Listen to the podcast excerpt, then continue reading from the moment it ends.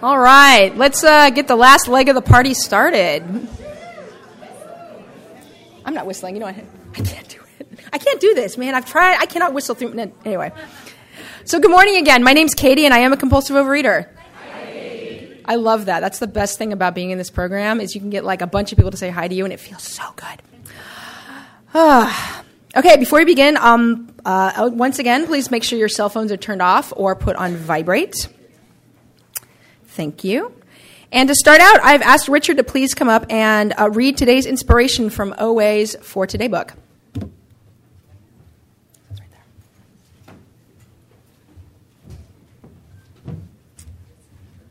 Hi, everybody. Um, I'm Richard, compulsive overeater. Hi, Richard. Uh, July 6th. If you're, re- if you're reluctant to ask the way, you will be lost. From a Malay proverb. If I knew what to do to arrest my illness, I wouldn't be here. Recovery requires a change of ways, a willingness to go to any length. I need to ask directions. How do I stay abstinent? How do I avoid becoming obsessed with diet and weight loss? I have to ask questions even when I think I know the answers, or perhaps especially when I think I know the answers.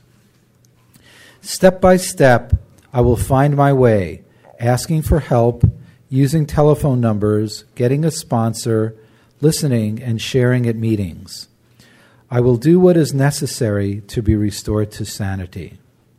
For today, May I continue to discard more of the pride and arrogance I put aside when I came to OA and asked for help. Thank you so much, Richard. All right, just a couple quick reminders that um, we are still selling tickets for 50 50 drawing and the Afghan. Um, you can look in the back. The lovely Joanne is uh, still selling the tickets. We'll keep selling those until the end of the last speaker, and then we'll have the drawing for both the Afghan and the 50-50 uh, after after the last speaker. And if you don't know what a 50-50 is, pretty much um, if your name is drawn, you get half of the pot, and the other half goes to Region Two. So it's a very cool, fun fundraiser. Everybody wins. Um,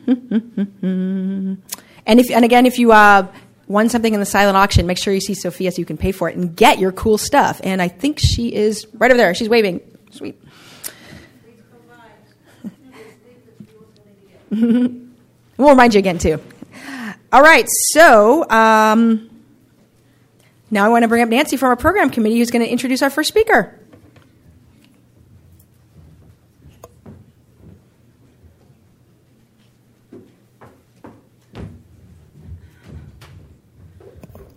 Absolutely delighted to uh, be here with you at the last session and our uh, closing ceremonies, and thank everybody who did service this uh, weekend and really appreciate it. I want to thank all the.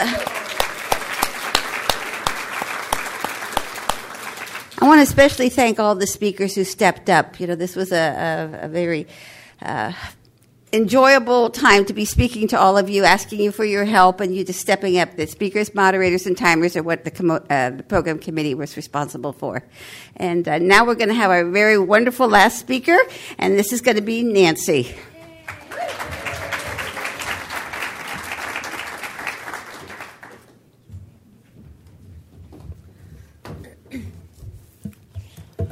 Sorry, I just took a swig of coffee and got a mouthful of grounds. Like,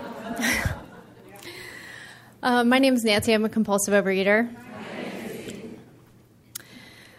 I um, first off wanted to start by welcoming the newcomers. I know this is a OA convention is a great way to kickstart your recovery. And I know how much courage it took for you to show up here today, and I'm really glad that you came.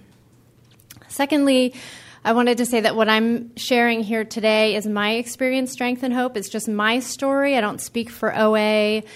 Um, nobody has like vetted my speech here today.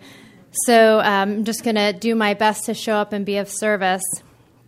I thirdly wanted to thank Nancy for um, asking me to speak and the committee, and um, say I was getting really nervous up here um, during the you know month leading up to this, thinking this is kind of like the big leagues, you know, speaking at the closing ceremony of the Region 2 convention, and do I have the chops, you know, to kind of be up here? And my, uh, my sponsor kind of had me take it down a notch and just reminded me that I'm here to be of service.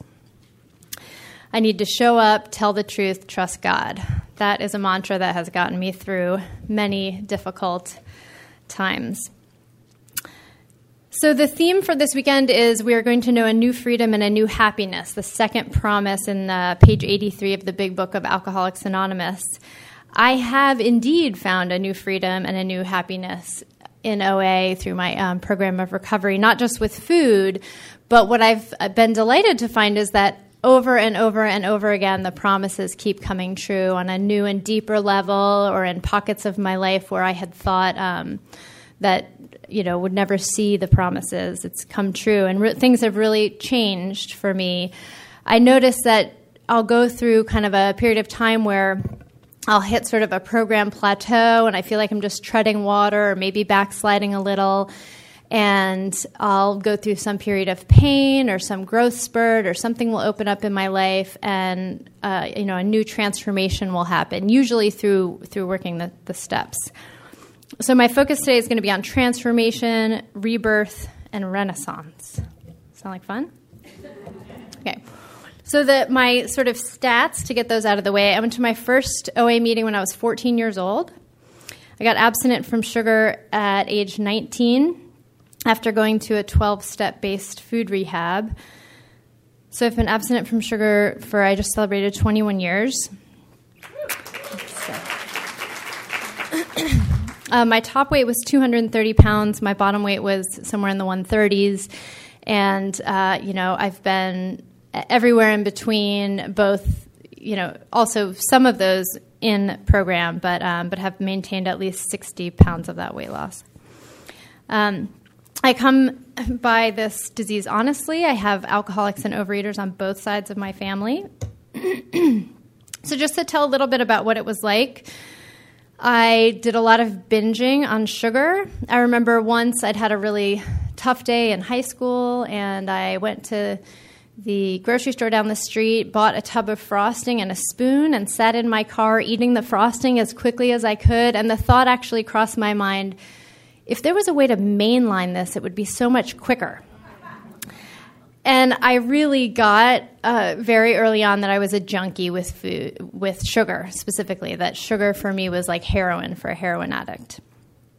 Um, I did a lot of secret eating, the kind of thing where, for example, I remember making a coffee cake for my parents. You know, being a being a good daughter, I made a coffee cake and they woke up way before them. They were still sleeping. I would eat a slice and then another slice and then another slice. And then three quarters of it was gone. And then I was stuck because what was I to do? You know, should I throw it out and cover up all traces of me having cooked something? Should I m- make a new one and throw out the rest? Should I hide it and save it for later? You know, just that sort of shame that went along with that secret eating my attempts at harm reduction. I remember once uh, I bought a box of mini donuts and I was driving down the car binging, and I would throw every third donut out the window because I knew that I wouldn't be able to stop before I reached the bottom. That was like the best I could do, you know, was to have a third less in intake.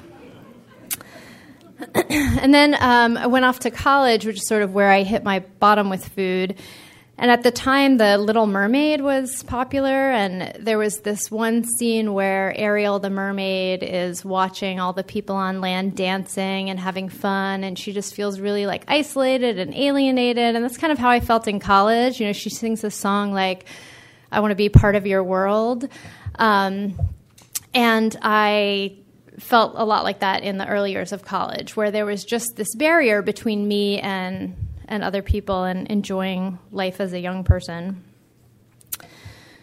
uh, I started drinking and experimenting with drugs in college, largely because it was the only time I felt I could get out of my body. You know, I sort of felt like I was a prisoner in my own body. And when I was drunk or under the influence, I was like a little balloon kind of floating above my body, and it felt really freeing. So I was starting to get more involved in that um, when I when I got when I wound up checking myself into this um, 12 step based uh, recovery treatment center.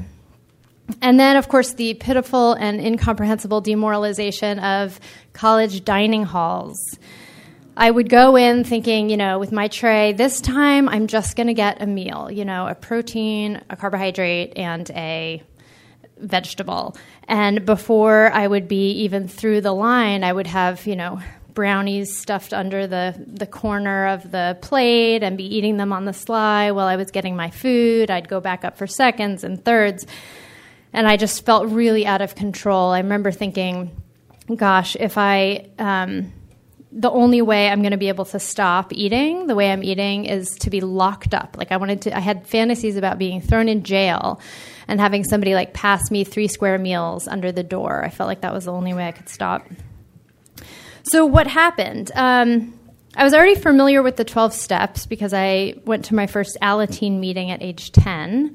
My uh, mother had gotten sober a few years before that. And just through talking with her and keeping both our ears open, we started to realize that the way I felt about food and sugar was similar to the way she felt about alcohol. And she heard about OA and brought me to my first meeting, age 14 and I was home, never to leave again, hopefully, knock wood.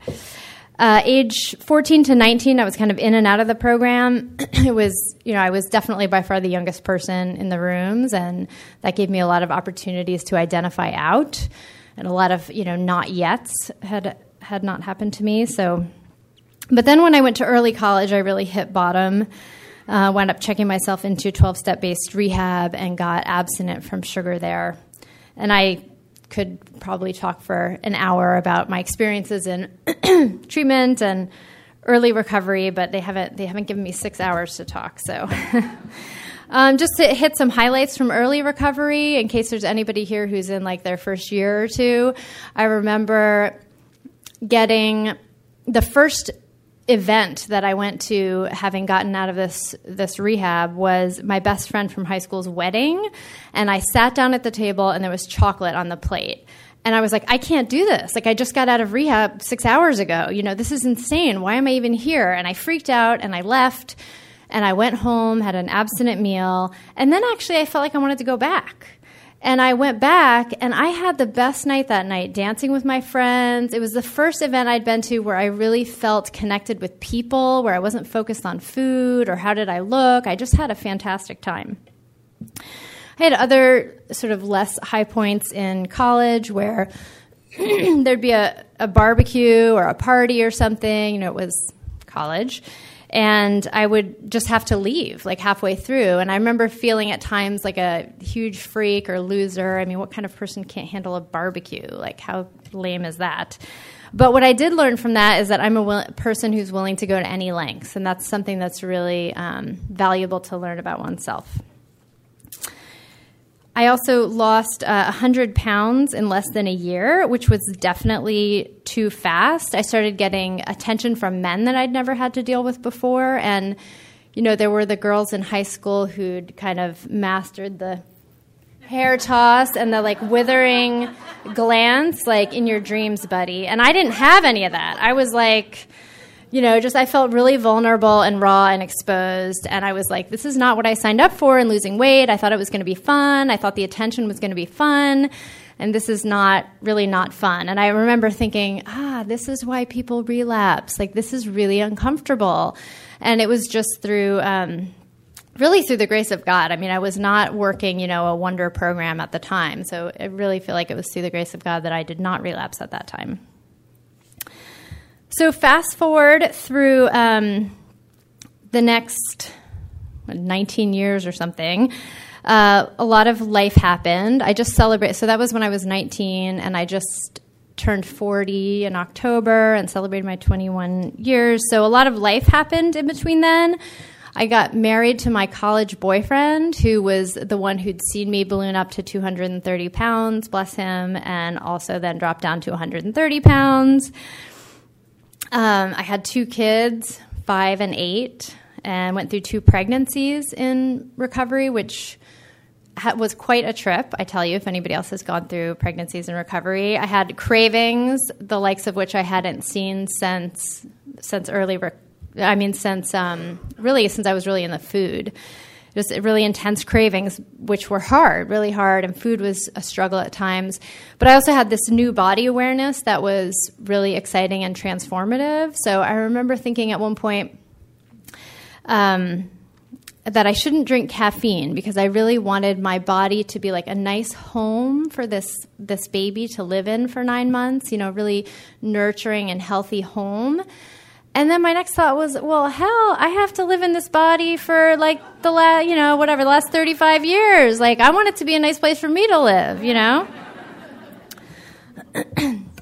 and then um, I went through seven years of graduate training, um, which put more challenges. You know, I had a schedule where I was occasionally up for 36 hours at a time. And I mean, how do you like plan food to be up for 36 hours? Uh, I had l- very little time to go to meetings, to do step work. And there were many years in there where all I could really do was hang on to my bottom line abstinence, which was kind of like no hardcore sugar and keep coming back. No matter what, I went to sort of like a minimum number of meetings per week or per month, and I always, always, always kept my foot in the door. So I guess if I have one message, it's like, don't ever leave. You know, you can be spinning out in outer space, but if you have a tether holding you to the program, like one foot in the door or even a toe in the door, then there's a chance. You know, there's a chance to kind of come back. There were times where I had was not working the steps, periods of times where I had no sponsor, I would gain weight, I'd be slipping and sliding with food, but again, I always kept coming back and kept away from sugar because I really had gotten it that that for me sugar was like heroin and a relapse could uh, like I could there could be no coming back. And I'm really grateful for that realization that I kind of got that on a very deep core level because, um, you know, they talk about being placed in a position of neutrality with respect to food. And I definitely feel like with, um, with sugar, that's definitely happened for me. It's a definitely a freedom and a happiness. I can now, um, like my daughter's birth, you know, I can frost a birthday cake without licking my fingers. It like doesn't. It's not a food product to me. Of course, it's not actually a food product to any human beings, but um, but it's definitely not for me. so, in terms of um, what I wanted to kind of focus on today was about the n- new freedom and a new happiness, and the things that have brought me that freedom and happiness. And that has been working the steps around particular areas. I actually didn't find sort of working the steps to be that helpful in a gestalt. It was more. It's been more. I've had more growth when I've focused on a certain area. Like I'm working the steps around my job. I'm working the steps around my marriage because I'm, I'm able to like go deeper and kind of stay focused and be less like I don't know out in the clouds. Be able to be more concrete, which is helpful for me. So the first thing, you know, after I finish finishing this intense graduate training and popping out two kids, I realized, oh, now now I have some more me time. I have a little bit more time for myself, and there were a lot of unresolved issues weighing me down, literally and figuratively. And I got a new sponsor somewhere in there, and her sort of gestalt of me was, you're like kind of chaos. You know, she just kind of got this chaos vibe from me. And I'm like, of course, I'm a working mother of two. Of course, I'm chaotic. Like, what working mother of two isn't chaotic? That's ridiculous. It's like an unnecessary comment. and, uh, but I realized through talking with her and through just being honest and thinking about my life that I created a lot of my own chaos. For example, I'm always late everywhere I go. I would have no quarters for the parking meter in my car and no cash in my wallet. So I would show up somewhere late. I would have to go to the ATM to get cash and then go to the corner store to break a 20 so I could get some change to put in the meter all the time praying that in those 10 minutes that it took me to do that that my friend who I was late for was not going to be pissed off and that I wasn't going to get any parking tickets. So I mean that's completely completely chaos of my own making. I realized I was powerless and unmanageable. I was powerless over that chaos and the urge to create it, where where it came from, I don't know, and that my life was unmanageable. And what's more, that I really did not like that. I did a lot of uh, step work, and you guys can see well while I talk if you can hear like oh oh that's step six oh that's step seven. Um, I did some writing and talking with my sponsor. So why was I drawn to chaos? What is it doing for me? Why is it so hard to let it go? What what values do I attribute it to chaos? Like like why is it such a good thing in my mind? Oh, it's I'm not chaotic. I'm laid back. You know, I'm I'm easygoing. I'm bohemian even and uh, which of course was totally not true. I'm not really any of those things, but um, and the opposite of that was like neurotic, orderly, you know, and control freak, Martha Stewart. You know, I didn't like want. Do I want to be like that? No. And my sponsor really challenged me on those values. What if, what if the opposite of chaos isn't neuroticism? What if it's, what if it's harmony? Hmm that sounds pretty nice. I'd like to live a harmonious life. So I started thinking about it more in those terms. Uh, what is this chaos costing me? What character defects are being activated? Do I think that my time is more important than your time because I'm late and making you wait? Well, yeah, kinda. Um, and then and then what concrete steps am, would I take to get there? You know, well maybe I'd have to have a roll of quarters in my car. Maybe I'd have to every Sunday night put like gas in the tank and go to take some money out of the ATM. So I would have cash like to put in the basket when they pass it around. I would always have to put in like nothing or $10 to make up for all the times that I hadn't put money in. Um, and, uh, and then I had to ask my higher power for the ability and willingness to work towards a harmonious life.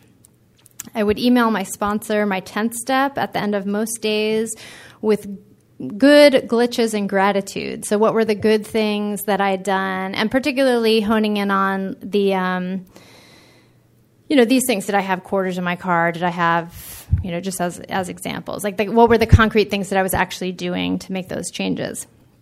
And then um, gratitude, I would have a gratitude list too there.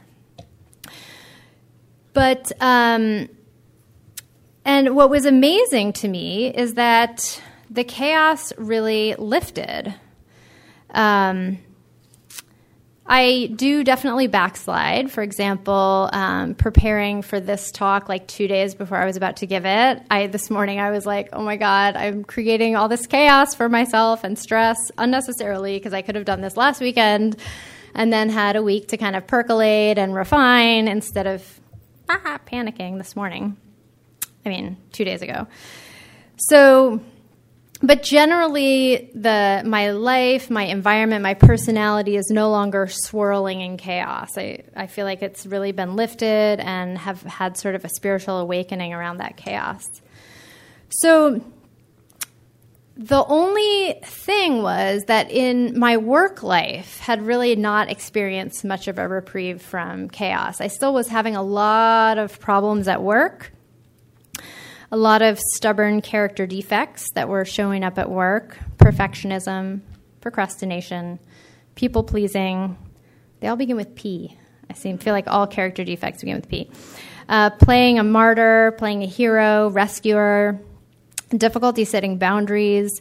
And in the particular job that I had, they really flourished. It was like pouring fertilizer on my character defects. And I was I got to be miserable but unlike with the chaos in the other areas, I mean, the, you know, bringing quarters in the car, like it was pretty clear what needed to be done. Um, it was very unclear to me around work. The the path to freedom had been well lighted uh, clearly marked for the the chaos in other areas of my life. But in work, it was the path was dark, the destination was unclear. I was pretty clear that I was miserable where I was, but I didn't know where I was going. You know, it was like heading into some dark woods with no clarity. So I really had to turn to my higher power and just say like, you know, God, I don't know what you have in store for me, but I'm just willing to take one step down this path at a time. I do feel like my higher power had led me to that line of work and to that particular job, but clearly it was no longer working and I wasn't sure was it the way I was doing the job, you know, with all my character defects activated? Was it the job description itself? Like should I switch lines of work? Was it the agency involved, you know, and the the poor management that was the problem? but I never really got to find out because there was sort of this like crisis at work that precipitated me leaving and getting a different job. So there were a lot of a lot more questions than answers. Between jobs was sort of this like golden opportunity. I was coming up on my 40th birthday. I had a little um, savings in the bank. I t- decided to take three months off between jobs to rediscover myself, and I, you know, I called it my sabbatical and my renaissance.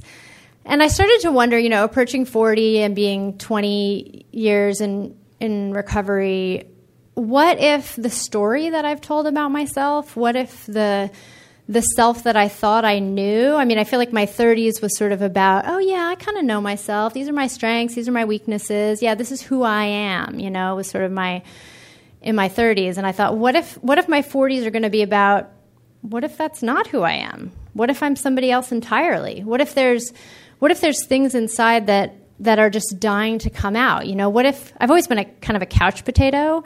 What if there's an athlete in me who wants to come out? What if there's an artist? You know, these are all things that I hadn't paid much attention to.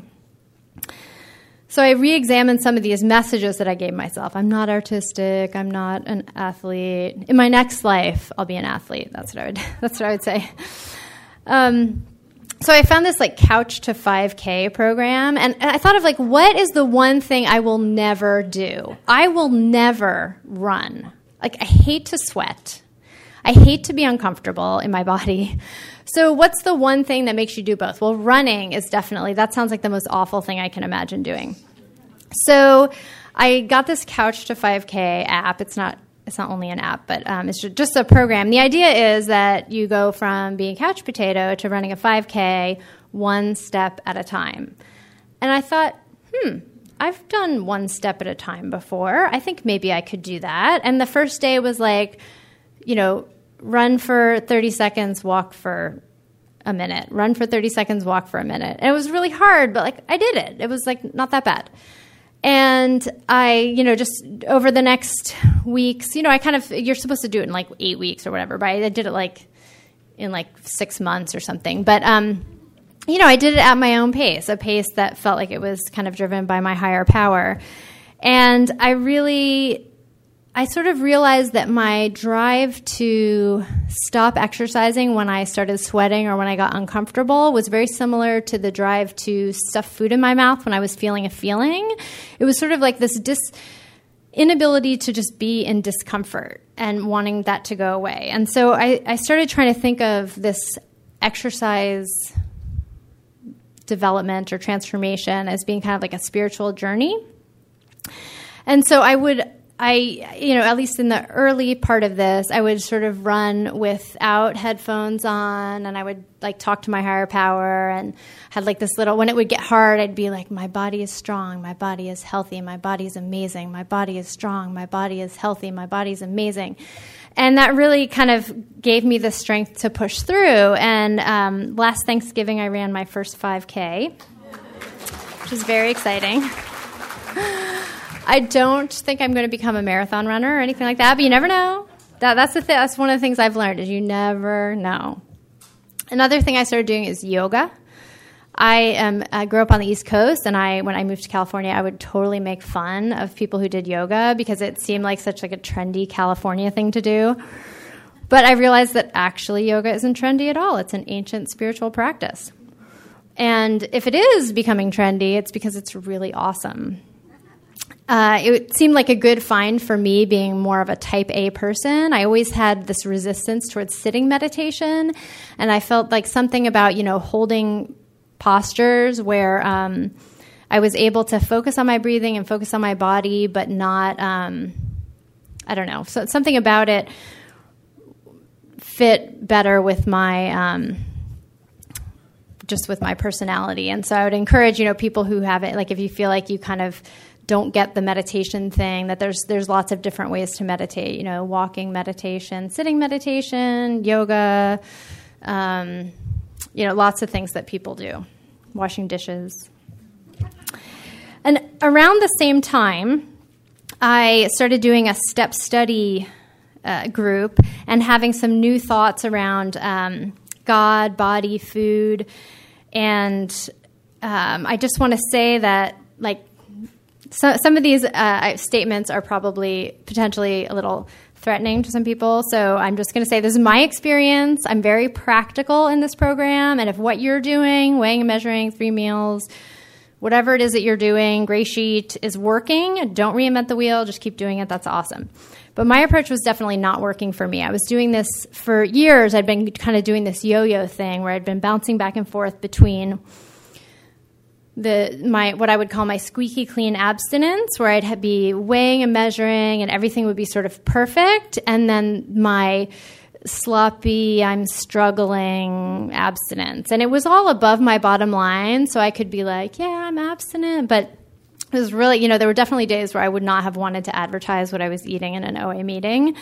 You know, and other days where you could have come home and watched me spoon every morsel into my mouth. So, but one of the things that I would realize, and my weight had also gone up and down through that time, and I was still using food um, to kind of take the edge off to some extent. You know, it wasn't Reese's peanut butter cups, but it was, you know, eating out or uh, eating all the food on my plate when I really didn't need it all. So I realized a couple things. One, um, I don't let God into my food decisions. Two, I have this idea that weighing and measuring equals God's will. If it's weighed and measured, it must be God's will. I've surrendered it by writing it down and weighing it, right?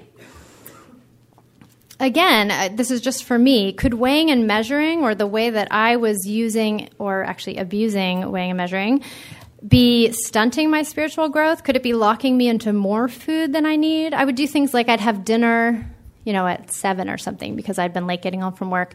And then two hours later, I'd have my evening snack because, uh, like, I was owed my snack because I'd written it down. Even though I was completely not hungry, I was already, you know, full from dinner. Could it be allowing me to check out? Well, you know, there's nothing wrong with watching TV while eating if it's weighed and measured because it's already, it's like God's meal, you know, so I can space out while I'm eating it. I don't have to be mindful and is it was it setting up this sort of yo-yo like having this perfect thing and then imperfect thing that i was bouncing back and forth between? And maybe that that in and of itself was not healthy for me.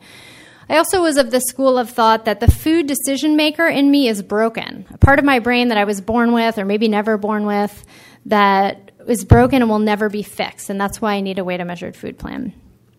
But i started to wonder what if the decision maker could be healed or at least partly healed what if I could have a right sized relationship with my body and with food? Hmm, that's an idea. And um, so, abstinence in OA is the action of refraining from compulsive eating and compulsive food behaviors while working towards or maintaining a healthy body weight. Uh, and that's that's I didn't make that up. That's actually from the the website. Um, but I'd always I had gotten and I noticed this happens a lot in meetings and has happened a lot for me getting confused between abstinence and food plan. Uh, I'd always had this bottom line like no hardcore sugar, and then the top of the line squeaky, clean, weighed and measured food plan. But what if the real pinnacle of abstinence is higher power directed, right sized meals? And what if my food plan and weighing and measuring were tools to help support me to have true sobriety around food? I know some of you are probably thinking, well, duh, yeah, the food plan is a tool to support abstinence. It's like all over the literature, like everywhere. And uh, but I never really got that, you know, that that that that the food plan was a support for abstinence and that they weren't the same thing.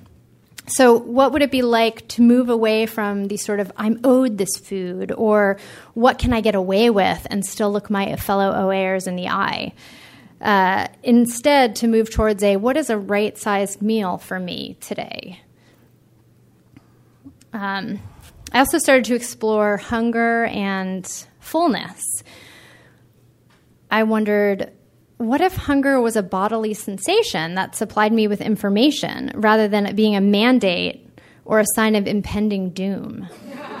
Which is what it had always seemed to me. My husband um, who is completely disinterested in food, almost like to an alarming degree sometimes. Uh, I asked him, What is it like for you when you experience hunger? What is that experience like for you? And he said, Well, it's kind of like having to pee.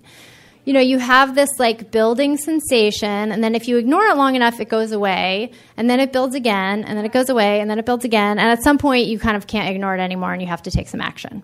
It's like, wow, that is not how I experience hunger. I experience hunger as like, oh my God, I'm going to die if I don't eat in five minutes. So I started, ex- uh, you know, just experimenting with like, what is it like to have the first glimmers of hunger? And then if I kind of sit with that for a minute, does it go away? Does it get stronger? Like what, you know, just kind of trying to be mindful of my body and the signals it was trying to send me that I'd been completely ignoring for, for all those years of my recovery.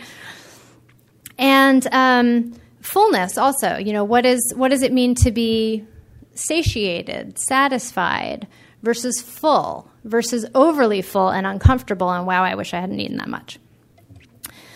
So with all you know with all that and i really i have to say you know i did have i was blessed to have these three months off where i could be kind of exploring some of these things without having all the demands of the normal nine to five but i was really able to turn food and exercise over to my higher power um, I 15 to 20 pounds that I'd kind of been struggling with in program for you know a decade had kind of melted off, much to my shock. Actually, I actually started mentioning to some people like, "Do you think I could have something? There could be something horribly wrong, like a thyroid problem, or you know something wrong with me because I'm like losing weight and I feel like I'm not even trying." And my husband's like, "You're exercising three times a week and you're eating less. Duh, you know."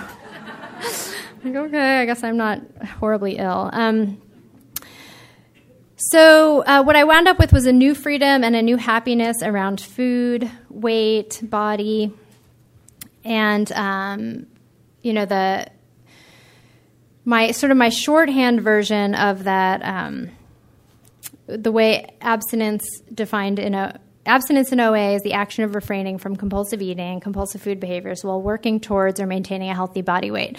Well, that sounds a lot like right sized eating to get you a right sized body, you know, like a right sized eating, right sized meal plan, right sized body. It's all about being right sized, you know, which is, is talked a lot about in especially step seven with humility and being right sized and how, you know, eventually when we're in the program long enough, we start to look for humility for its own sake because we realize it will bring us freedom and happiness instead of um, um, being brought to that through pain and suffering.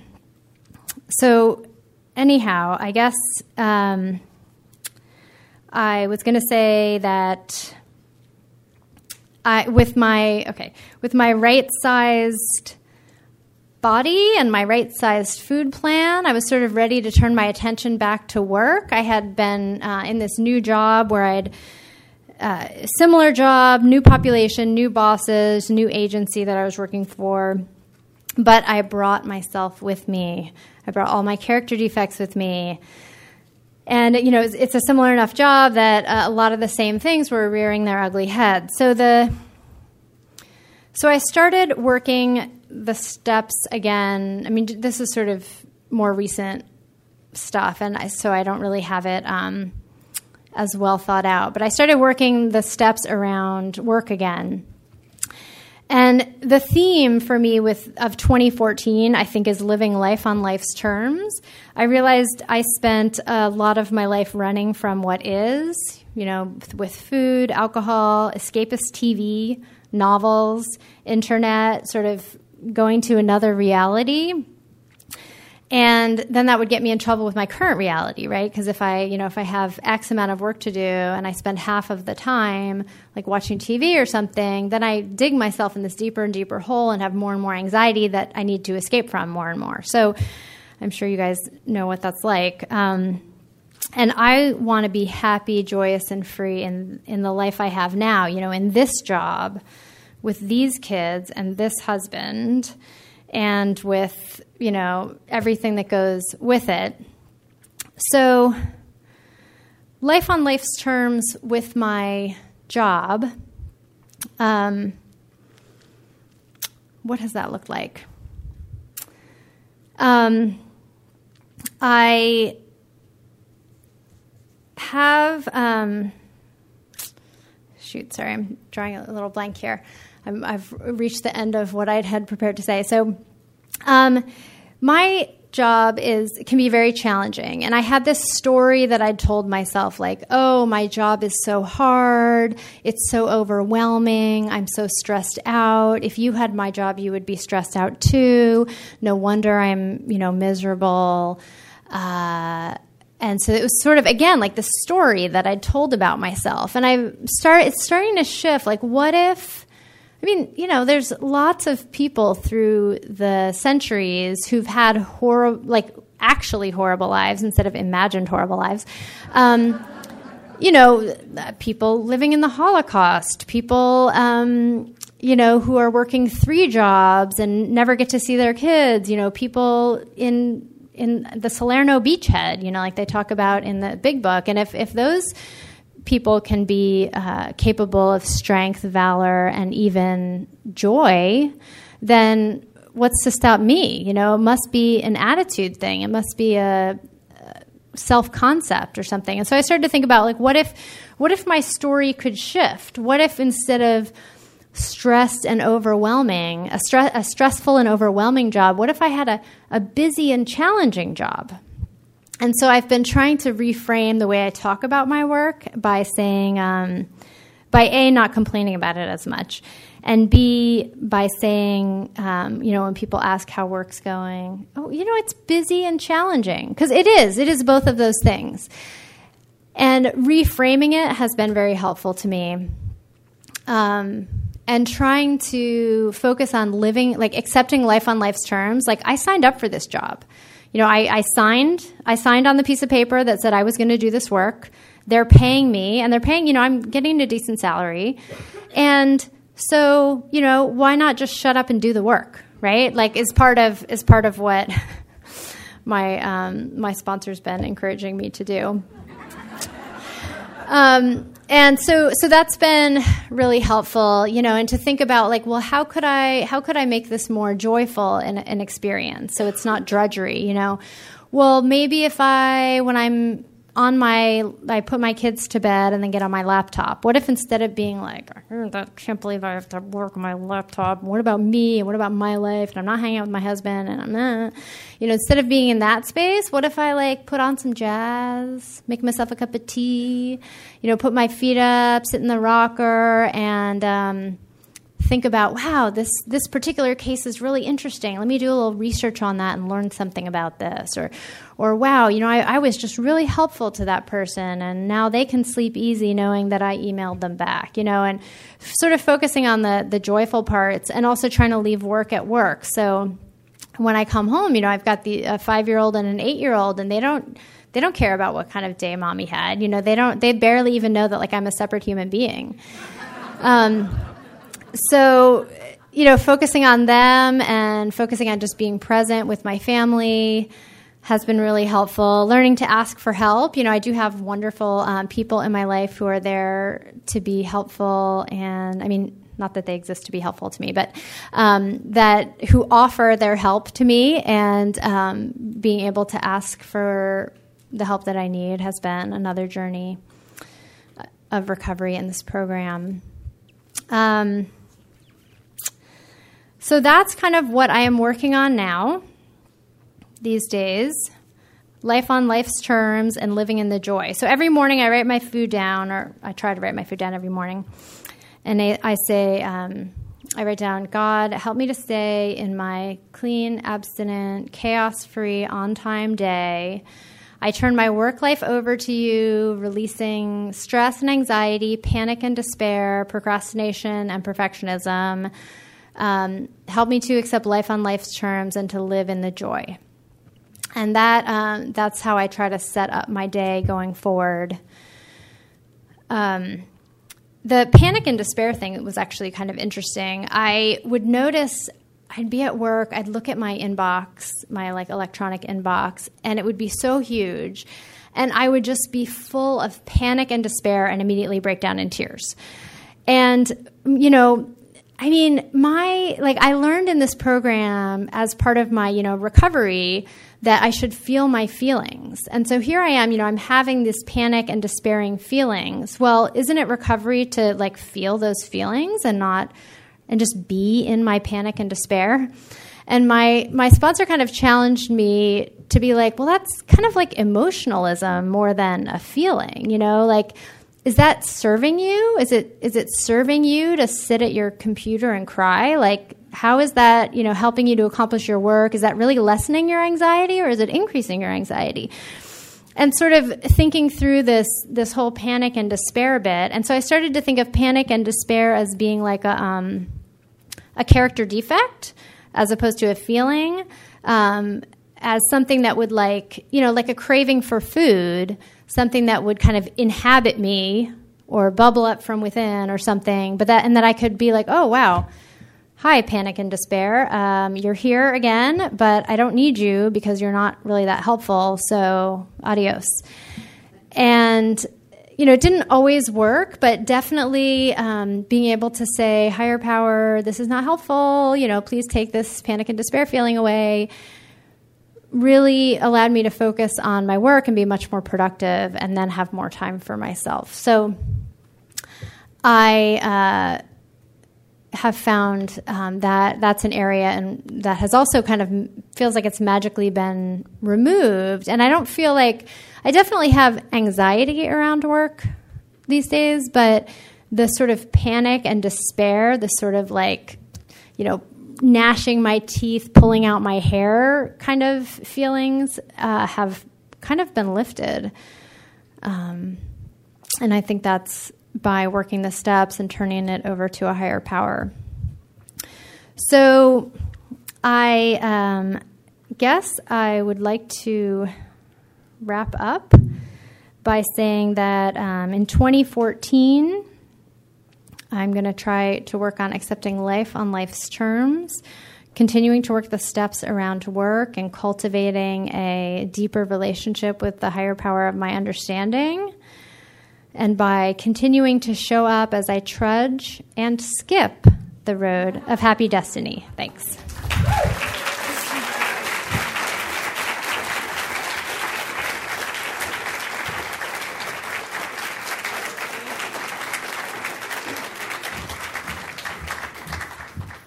Nancy, thank you so much for showing up and sharing your story with us. Appreciate it much.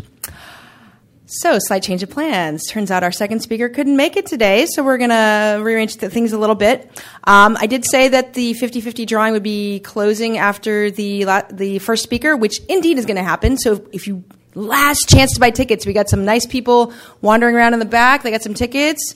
We'll give you a few, we're going to do a few things while you can buy those, and they're going to count the money, and we'll do the drawing in a few minutes.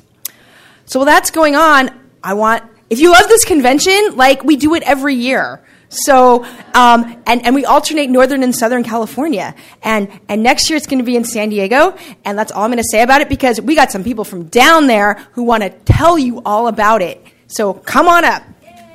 Woo!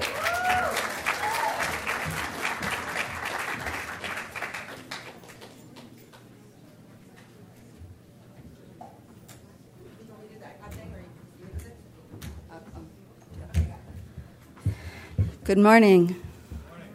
Wow. I'm Barbara. I'm a compulsive overeater. And I, I first want to thank the 2014 Convention Committee. This has been so awesome. Okay? And I hope that you all will join us in San Diego next year. Okay? You have little bookmarks that were placed on your chairs. Please take them. If there's one on the chair next to you that nobody picked up, please pick it up and take it back to your home group. Um, we have a great venue, uh, which is the Town and Country Hotel. It's beautiful. Uh, and so, of course, San Diego itself is beautiful. Um, and we have a great committee. We're just going to have so much fun. Uh, I love conventions. They're sort of a up experience for me. So I hope you will all come down and join us. Our theme is I put my hand in yours, and we came up with related to that um, a skit. So we're going to hit it right about now. Um, if I can come up with the music.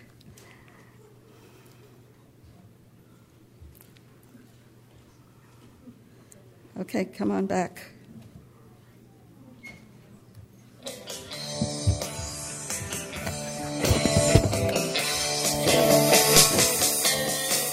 So please say to me, let me be your guide. And please say to me, you let me hold your hand. You let hold your hand. I want to hold your hand. Oh, please say to me, you let me be your guide. And I say to me, I would like to hold your hand. I want to hold your hand. I want to hold your hand. When you touch me, I'm really happy inside. It's such a feeling that you're you can't hack. Coming back, coming back, and I will after something.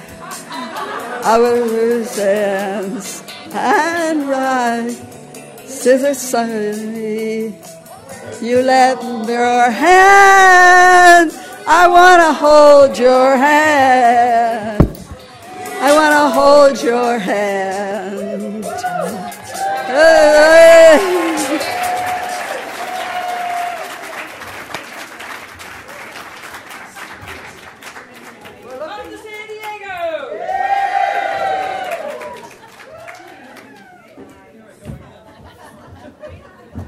Sign me up, man. I'm there. All right, so if you can't wait for like San Diego to have some more awesome fun with like people in OA, we got the birthday party next January. And Pam, you want to say something about that? Get people, get you don't have to wait. You can like do something in the middle. Come on up.